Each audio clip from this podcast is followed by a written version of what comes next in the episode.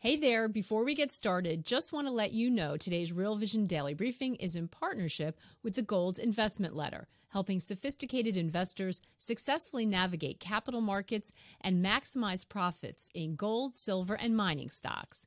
GIL discovers the most undervalued companies and isolates special situations in the mining sector for their members, breaking down unique topics such as investor psychology, portfolio management, and macroeconomic trends with a goal of drastically improving investment returns. Sign up for this free e letter for immediate action.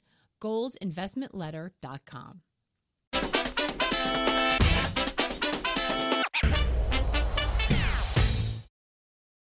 Should the market be more afraid of the Fed? Hi, everyone. Welcome to the Real Vision Daily Briefing. With me today is Cem Karsan, founder of Kai Volatility. Hi, Jem. How are you? Great to have hey, you on with us. Good to be here. Always a pleasure and we were we were talking right before we went uh, went on air um, with your with your heading into the weekend shirt. You're getting us there. I said, I like "Come on, weekend, let's go." No, it's appropriate, exactly. Today. Um, we, we love when we love when everyone comes with their fantastic shirts. I'm sure we're going to get some comments. You're you're challenging Darius Dale in a shirt off. I, I think.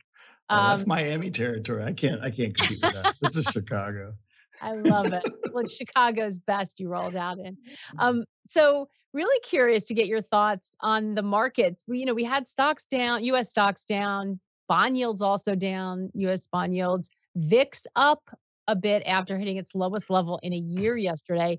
I don't know what's top of mind for you as you look across these markets. Yeah, so um, markets have been in a tug of war between fundamental kind of bigger flows, which have a distinct lag to them, right? An overhang that's kind of impending doom, call it, with structural short positioning, um, you know, reflexively uh, pushing back the other way, right? Um, and um, this is a common story in recent history, right? In the last, uh, call it six months or plus, really.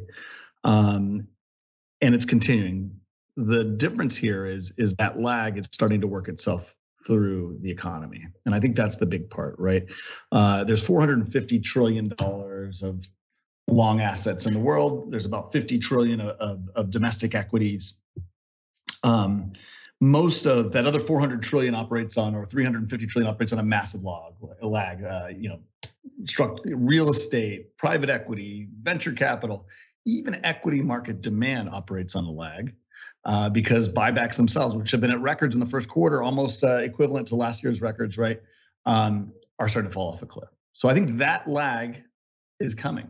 That five percent is working through its, through the market. At the same time, uh, you know, the the short interest and all of the short positioning is getting, you know, going through a pain trade, um, and that mm. is ultimately driving lower volatility, that push pull. Um, you know, pair that with the, the Fed selling puts, giving deposit insurance back there at the bo- uh, at the bottom and then coming up and, and trying to sell calls and talking, you know, the market down with, uh, you know, all of that is driving vol compression, but still uh, march higher uh, until this narrative changes uh, and people get back on board. Usually these things uh, die, take a long, slow death, um, or they, they they have a dramatic squeeze before they roll over. That's what 99 was about. That's what 07 was about. That's even what Jan Feb of 2020 before you know we knew about COVID. you know month and a half before the market rolled over. That's that's why markets do what they do at the end. So that's kind of what's top of mind, where we are, and how yeah. how things are moving through. The I think that's a good that's a really great. Thank you for that because it's a really great explanation of what seems to be things at odds with one another. You know, and and it just feeling like you know something's got to give here. It's a it's a great explanation for where we are. Um, by the way, we're taking questions, everyone. So go ahead and I know you've got them. So go ahead and put them in the chat. and We'll get to as many as we can. Um, so wh- how do you think that it'll end this time? Because if it's either a slow, painful death that works its way out, or a more kind of spectacular, dramatic, and yeah, I mean, it, the reality is feel like the reality is positioning. Um, you know, ultimately turns in one of two ways, and you need positioning not to be. You know, if everybody thinks something's going to happen, it's not going to happen that's just the way markets work. People are positioned for it. That means there's there's a demand underneath the market counter that, right? Um, as we saw last year. Um, so you really need positioning to turn to match the secular, you know, you need the narrative to turn against the secular realities. And that's generally what happens to at least to an extent before uh, the end. Um, and so uh, that happens in two ways. One, it happens again with some type of blow off top, a squeeze in price, right? That changes narrative. That also changes positioning, um, you know, structurally because people have to buy back. Um, and also tends to unpin vol. So it can happen that way which is my my probably top guess of how this how this ends, or it can happen with time. Why does time matter? At some point, people give up. You know, a certain amount of time just leads people to throw in the towel. And particularly as it relates to vol, you know, people will not hold vol or convexity because there's a cost to it over time. Mm. And uh, crowding happens the more nothing happens for some time. Crowding happens into short convexity uh, because of uh, the it's very profitable um, as that happens. So historically, those are the two ways this resolves itself positioning versus secular structural flows um, can unpin from uh, counter trend moves that are dramatic in fashion or time. And that's why things tend to take longer than you think or happen very counterintuitively with some type of dramatic blow off time. Yeah.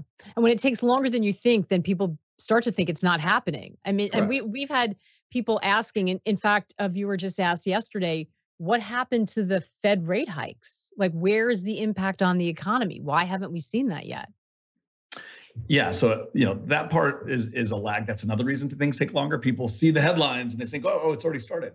Uh, and again, uh, and buybacks would be that, that, perfect example, right? Like we started a year ago, uh, going from zero to five percent uh, in in rates, right? And and yet buybacks were are still at a at a record. Real estate, uh, last housing starts showed a 22% increase in in uh, you know single family home housing or multifamily homes the housing starts. That's not because you know that doesn't make sense given that interest rates have gone from zero to five. Why? Because all the projects were started a year ago, and so this lag takes time to work itself through markets. People assume it's instantaneous. QE and QT are fairly instantaneous. That's different, but we haven't really had any QT, right? Um, uh, but but the interest rate piece working through the economy is, is very much a, a huge lag that people underappreciate. So when we're looking at so we had we had economic data and you are starting to see some weakness but it feels like every time we get a sort of steady drumbeat we had philly fed survey was weaker than expected weekly jobless claims were up but every time you get that you also see signs of strength someplace so it still looks like it is working its way through the system we've got a lot of fed speakers right before we go into blackout. In fact, um, someone asking why so many Fed speakers. Uh, but uh, Loretta Mester, out Cleveland Fed president, speaking today, once again signaling she supports higher rates, although putting a caveat on there that, that there should be prudence around it. What are you expecting from this May meeting from the Fed? So before we get into the exact what to expect from the Fed, let's talk about the why. Um, you know, you can't look at these this five percent increase in a vacuum. Why are they increasing by five percent? You know, let's not forget we did nine trillion dollars of fiscal stimulus uh, in you know a year and a half. That's more by an order of magnitude than anything we've ever done in real terms. Um, uh, that that is still in the economy. That is still coming, you know, flowing through the economy. On top of that, we had lockdowns. China just exited lockdowns like a quarter ago. You know, they're just now re-stimulating. Um, you have uh, throughout that period a, a, strong dollar, which is very disinflationary as well. Um, so we've had like actually massive disinflationary forces in the context of a very inflationary push and fiscal stimulus. Um, that is now those other items like we've had dollar weakness, right? Now we have China coming back online um, all under the context of that fiscal stimulus still working through the economy. So there is a demand push here that people are underestimating. There is a underlying strength to demand that that is underappreciated. So yes, we've taken zero to five, and that is lagging through the economy. That is a lot, by the way. Five percent change in a year is, is a is a ton, and that's still working its way through and counteracting this. So why haven't we seen it? Because there are countervailing forces, um, and that is what's going to force the Fed's hand to continue, in my opinion, to continue to um, increase and talk down this market. They, well, they need a lower market as well. They need a negative wealth effect. They need a stronger dollar, right? Um, they need several things that that they uh, that are kind of fighting against them. Never mind OPEC stepping back into the fray and underpinning oil prices, which for a while there were were still relatively calm for the last year um, after that initial push. Um, so I think it's very important to note that that if you look back a month and a half ago, uh, the Fed was trying to take interest rates higher. Um, before this little banking crisis, uh, they were trying to talk down the market. They were trying to strengthen the dollar. They're trying to do all these things. Um, and then what happened? Uh, you know, interest rates went lower, uh, oil went higher, uh, the dollar got weaker. Um, I, I, think if you think the Fed's going to come in here and pivot, you're you know you're talking yourself into a trade that doesn't exist. Um, the Fed has been pretty clear the last several weeks, and honestly, the last several months about where they stand on this. Um, so I think you know, the Fed will continue to sell calls, um, and I think uh, just like last time, the, the markets aren't listening uh, because uh, positioning uh, is already again reflexively betting on that, and people the pain trade is higher. Um, but that doesn't change the secular realities of what the Fed is telling. Just a reminder the Real Vision Daily Briefing is in partnership with the Gold Investment Letter, helping sophisticated investors successfully navigate capital markets and maximize profits in gold, silver, and mining stocks.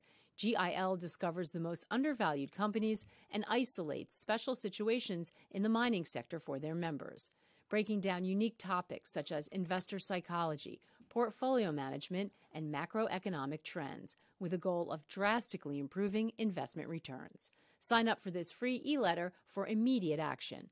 goldinvestmentletter.com. That's so interesting. By the way, we when you're talking about the amount of stimulus that went into the economy, uh, I've got to dig it up. I don't have it at my fingertips, but I know that we put it up in our in my interview with Nancy Davis. I'll try to find it and tweet it out. That it's if you look at a chart at what was happening, even with QE, what happened during the pandemic was just off the charts. I mean, it's a huge um, injection into the economy. So your your point about having to work that through is is an excellent and, and it's not over. Visually, we keep stunning. we keep getting more. By the way, it's not yeah. over. And and my my prediction is the worst thing that can happen in this market is actually that we get a recession, which I don't think a you know a deep recession, which I don't think we're going to get. But that would be the worst case for this market because guess what? Next year is the beginning of an election uh, cycle, and uh, you better believe if the economy is not great, uh, you know, expect another two to four trillion dollars. Um, and again, people can't believe it. People have been like, "Oh, they're not going to do more." They said that at six trillion. They said that at seven trillion, nine trillion. Um, the reality is, it's popular. Mm. And no matter what you think about the economics, it is what the the increasing, you know, the, the millennial generation on down uh, wants. And those are the votes that people are battling for as they become a bigger and bigger part of the election story. Yeah. Uh, ignore the nonsense around the debt ceiling. They're all going to spend it. That's that's that's what they've done uh, on both sides. For give, you know, give me incentives. I'll tell you the outcome. It's pretty straightforward. Yeah. exactly. I want. I, I I, I, a couple good comments that I want to bring up uh, based off of what you just said. But since since we're talking about the difficulty of the Fed and inflation, I just want to uh, run a clip from my colleague Andreas. Just released his latest Steno signals, um, where he's kind of focusing uh, globally as well on what's happening with China and the China reopening as it relates to inflation. Let's listen to a clip of that, and then we'll talk on the other side. So um, I'll show you a chart on why I think there will be a huge building boom in China relative to the last couple of years. Uh, the dark blue chart is the yearly change in the price of credit in China. Um, so when the dark blue goes up, it means that credit is is more easily available, both from a price perspective, but also from an availability perspective from banks. Uh, and we've seen a, sharp rebound um, in the dark blue line, meaning that credit is now available to an extent not seen in a few years. And the light blue is the index of newly started um, housing construction in China. Uh, so it's been completely under the weather um, for a couple of years due to this credit contraction, due to this Lehman like event in the Chinese economy. But now, uh, looking into the second half of the year, I am starting to convince myself that the rebound in, in the construction activity will resemble um, the rebound seen after, um, for example, 2008, 2009, and after uh, the 2011, 2012 debt crisis in, in Europe. So it will be, from like a sequential perspective, a very severe move from a contraction to an expansion, uh, which is typically something that spills over to asset prices uh, of relevance to this story. And industrial metals um, are obviously linked to the construction activity in China. China being the biggest consumer of copper, nickel, um, tin, stuff like that uh, on Earth, um, meaning that the Chinese cycle is the most relevant cycle to these industrial metals. It also means that inflation could resurface in Europe and in the US with a time lag to this construction boom in China, if I'm right. And you can see that full interview on the platform. It was just released today. Andreas coming to us live from Singapore. I love it. So no wonder he's thinking about what's happening in Asia.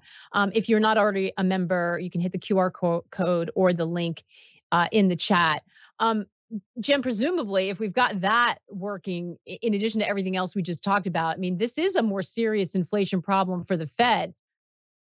Yeah, I mean, look, uh, we kind of mentioned this before, but uh, but there's there were a lot of things going for us when inflation was hot and the Fed started fighting it. Again, uh, China lockdowns, um, a strong dollar, uh, oil prices uh, being kind of held down by uh, you know the reserve kind of releases during the last election. Um, and, and, again, all those things now are going the other way. You know, all of them. The dollar is weakened. Uh, you're seeing a strength for for you know demand out of China. Um, coming out of lockdowns, um, and uh, you know oil prices are now being held up by OPEC, and, and they're they're cutting uh, supply. So um, I would I would add this to the pile of things that uh, are going to make structural inflation, you know, are going to make it sticky. It has been sticky for some time. It's going to continue to be the case. Um, I, I, really think people are underestimating. I think the biggest thing here to, to realize is everybody is still trying to play some cyclical inflation game. That if we go into some recession, uh, that inflation is suddenly going to be vanquished and we are going to move out of this. Uh, you know, we're going to let, let's play uh, the direction of bonds based on the cyclical turn in demand in the short term. Um, I think it's so important to look at the structural realities of populism, of deglobalization, of all uh, you know of, of resource scarcity and, and, conflict that we're seeing globally. That is what will underpin inflation. Is what underpin, underpin inflation in the 60s and 70s. Um, we are seeing exactly the same uh, dynamics play out, and that is not a coincidence. That is what happens when you reach a point in a cycle where uh, a generational uh, belief that things are unfair, that they need to be created yeah. to be more equal happens. That's where we are politically. This is uh, somewhat of an inevitability. People want this uh, that are younger. They, they believe things are unfair. They can't afford housing. They can't afford things. And so we're going to give them money to do it, which is ultimately inflationary. Uh, that populism uh, aspect is such an interesting one. And it's something I think we're going to be talking about a, a lot more over the course of the summer. What about so even if you believe all of that, though, what about the issue of financial stability? I mean, can the Fed, even if they want to, fight inflation without destabilizing the financial system?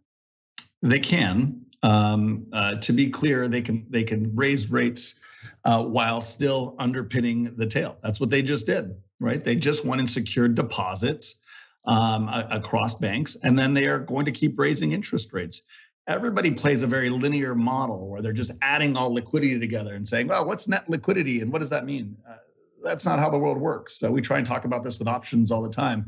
It's not just a matter of up or down. Are you there's a difference between buying deltas or buying the market by selling out of the money puts or buying stock. They're not the same thing. Liquidity is the same way. If you underpin the market by securing depositors, that is not the same thing as going and buying stocks or or buying bonds. It is uh, it is not just simple QE. Those are different things. So the Fed has underpinned the left tail, the deep left tail, but they are still here to bring down demand in the market. And those things have very different structural effects and operate in different dimensions of the distribution. I think that's so critical to understand. Um, they can do both and they are attempting to do both. That is part of why vol is dampened uh, like it has. Uh, they are both buying, uh, selling calls and selling puts um, on this market. I love it. This is why it's so important to catch up with folks like you because uh, I think someone described it. Um, as uh, if you can sort of understand what's going on in options, it gives you more of a 3D view of what's happening um, as opposed to looking at it in a linear fashion. And I, I think that you're right. That's so important. Uh, we've got some questions that I want to get to uh, from from uh, some of our viewers and some observations. I love this comment from Francisco. If markets need to squeeze shorts out and make people lose conviction by painfully trading higher, wouldn't the same logic inversely apply to the buy the dip mentality cemented over the last decade? This is the question. What will it take for participants to lose conviction in passive investing?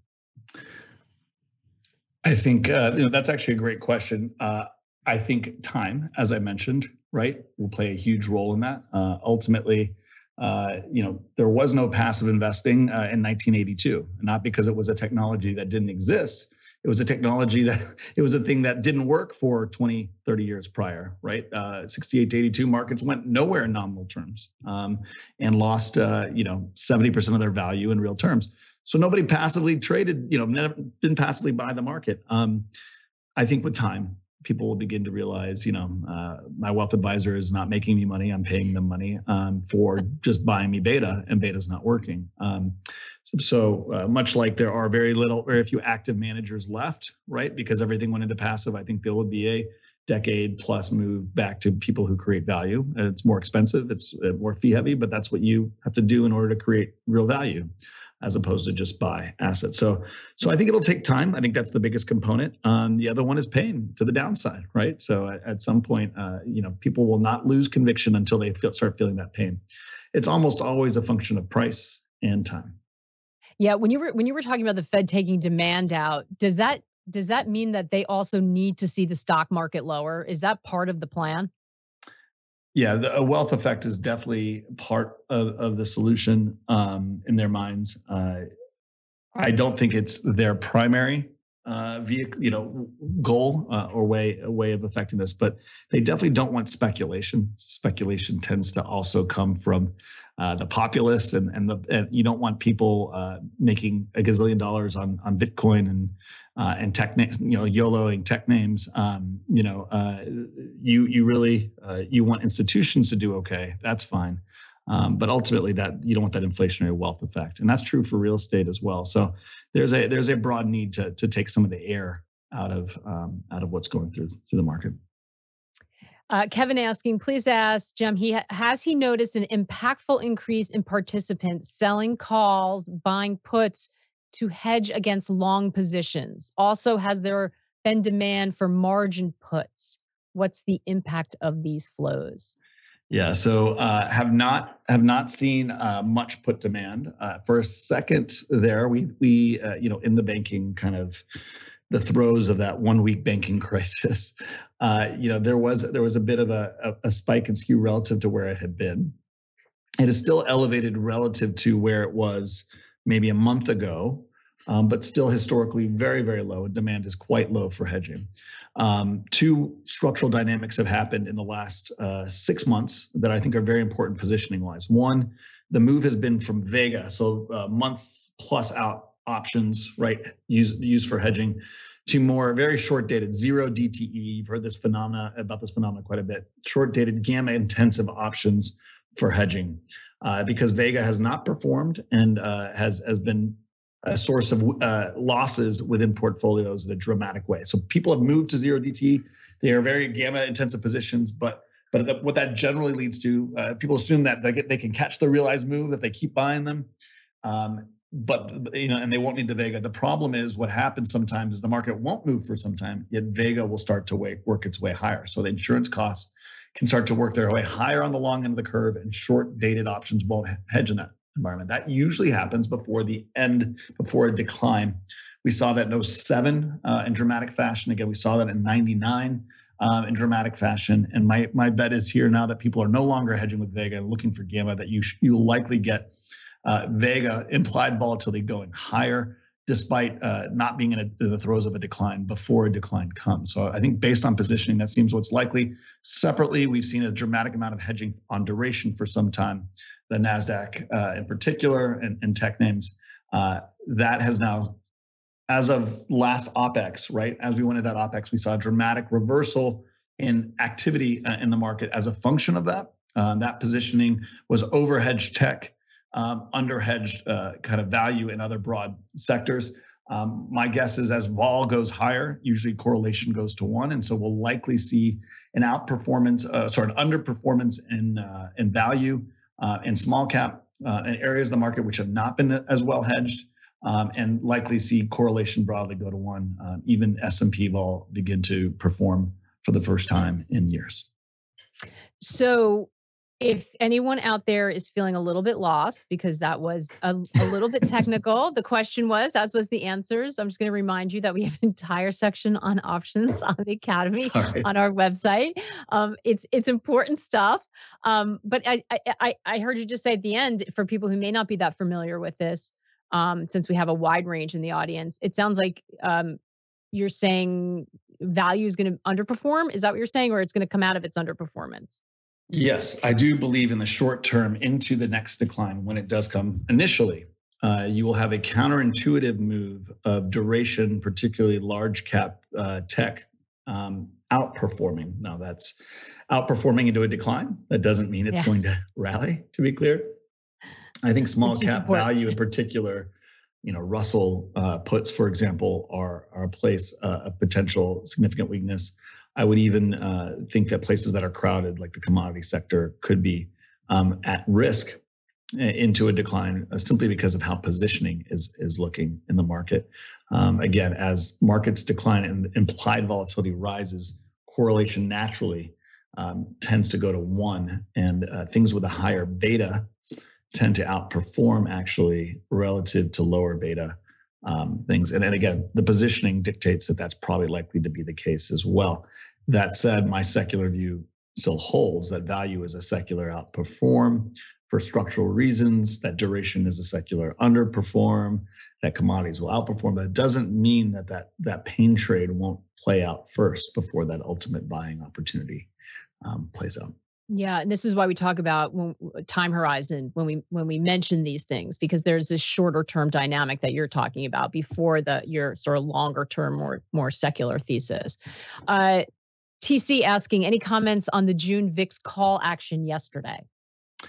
Yeah, so um, there's been a lot of under the hood, uh, you know, interesting trades, structural, bigger trades, uh, both uh, S&P, uh, VIX calls etc. Um, uh, they have, uh, you know, I think they they tend to have a, a fingerprint uh, of of a few entities that that uh, are fairly recognizable uh, as entities that uh, tend to be smart money. So I would I would there hasn't been a massive amount of volume, but I will say who's buying is is is interesting right now. Again, I don't think that necessarily means that we are uh, eh, going to get an impending, um, you know, implosion in the markets. Um, but I do think uh, it does speak to how vol is reaching a nadir, um, and that uh, entities who kind of get it uh, realize that that at least from a vol perspective, maybe not as much a directional equity uh, you know perspective, things are likely to become are, are likely becoming interesting um, in the sense that we're getting towards the, the last innings. Uh, Joseph asking, so where do you put fresh money, if anywhere? The million dollar question. Well, I think the the implicit, uh, you know, what that what that implies is that uh, putting money to work means buying stocks, and I think uh, that assumption itself is flawed. I think uh, again, I, would like to reiterate the last uh, 30 years, 40 years of equity outperformance and multiple expansion has been a function of decreasing interest rates. And if we go under the secular assumption of uh, interest rates are secularly going higher, which I don't think is a necess- you know is necessarily the case, but is definitely highly more probable than it has been. Uh, you are dealing with a with a period of particularly price to sales, which is what matters. Um, massive overvaluation and looking for a likely period of multiple contraction in the context of that. Um, so my point is, if we are in 68 to 82, which I believe as a, a, metaphor, you know, we are uh, likely heading into um, equities are one of the last things you want to buy. That said, there are things you can invest in, and I think that's different. People confuse uh, investment um, as being something that you have to buy an asset, and that's not necessarily the case. There are lots of ways to invest very profitably uh, in periods like this. Uh, you know, there were more dislocations under regime change. There are more relative value opportunities during times of uh, shifts in the market. Um, there are uh, more. There's more risk um, uh, premia to, in, in, during times like this because liquidity is coming off the table. Uh, so there are significant opportunities, as we've seen in the last year, to profit if you have knowledge, if you have you know an understanding of how markets work. Um, the problem is uh, your average person. Everybody thinks they're uh, an investor. Everybody thinks they know how to to manage stocks themselves. Um, expertise matters at the end of the day, and if you can find that expertise or have that expertise, it's an incredible time to be an investor. Yeah, that's the that's the hard part, isn't it? As as uh, scary as this period of change or regime change is, um, that's what we're hearing. There's opportunity, but trying figuring out what the real opportunity is, as opposed to the the red herrings, I think is is harder for folks maybe who are earlier on the learning journey. Um, Erin asking, in case of a blow off top, do you have any opinion how it will play, short period or long, and does that indicate the depth of what follows? Yeah, I would say it's kind of like stretching a rubber band. The faster it happens, uh, there's kind of three reasons why uh, you know this ultimately plays out the way it does. You unpin volatility the higher you go because you slide to lower implied volatilities. Calls have a lower implied volatility. So as the market goes up, vol gets low enough where it encourages investors who uh, to come buy vol and raise uh, implied uh, volatilities and make vol less supplied to dealers and structurally to the market. I know it's a technical thing, but I think it's important to understand that dynamic is very important to kind of the unpinning of markets into uh, uh, to the upside. B, uh, you squeeze out shorts who are trying to short the market. Uh, the narrative changes. You ultimately get people getting pushed back in because they believe things are turning. That psychological component is very important. But lastly, the first order effects of simply something being pulled, potential energy of being pulled higher and higher off the floor is like, you know, releasing a rubber band when when it does come. So there's a reason that, that markets play out the way they do. And the faster that happens, the more powerful it can be and the more volatile um, and unpinning can happen. So yes, timing does matter. The speed of that hap- happens, uh, that, that happens matters. But again, time will itself uh, cause this uh, positioning to change. And so you can get a situation with uh, over time, this happening more slowly and then eventually uh, positioning being more balanced. Um, but again, the secular realities still stand, and I think that's the important piece to keep in mind. It will take conviction in the face of counter uh, trend moves by definition um, to profit from these. And generally, you don't want to be early. You want to be looking for those final turns and positioning before you uh, play the secular realities of, of what's likely. Um, we just all learned so much and we're already out of time. I feel like we just scratched the surface, but there's some really, really important wisdom uh, and points in there, Cem. So we so appreciate you sharing them all with us. Always a pleasure to be here. We have the, uh, we have the crowd clamoring to get you back for an extended, and, and I absolutely we will we will make that happen. Um, so we can dig in a little bit more with some more time um, and answer some of the questions we didn't get to. But we appreciate you today. It's always a wonderful conversation. Thanks for having me. Thanks so much. And thanks to all of you for the great questions. We'll work on a date with Cem. In the meantime, we will be back tomorrow. Ash is going to be here with Harry Melandri. So be sure to join us for that. In the meantime, take care and good luck out there. Thanks for joining us today. Just a reminder the Real Vision Daily Briefing is in partnership with the Gold Investment Letter, helping sophisticated investors successfully navigate capital markets and maximize profits in gold, silver, and mining stocks. GIL discovers the most undervalued companies and isolates special situations in the mining sector for their members, breaking down unique topics such as investor psychology, portfolio management, and macroeconomic trends with a goal of drastically improving investment returns. Sign up for this free e letter for immediate action. goldinvestmentletter.com.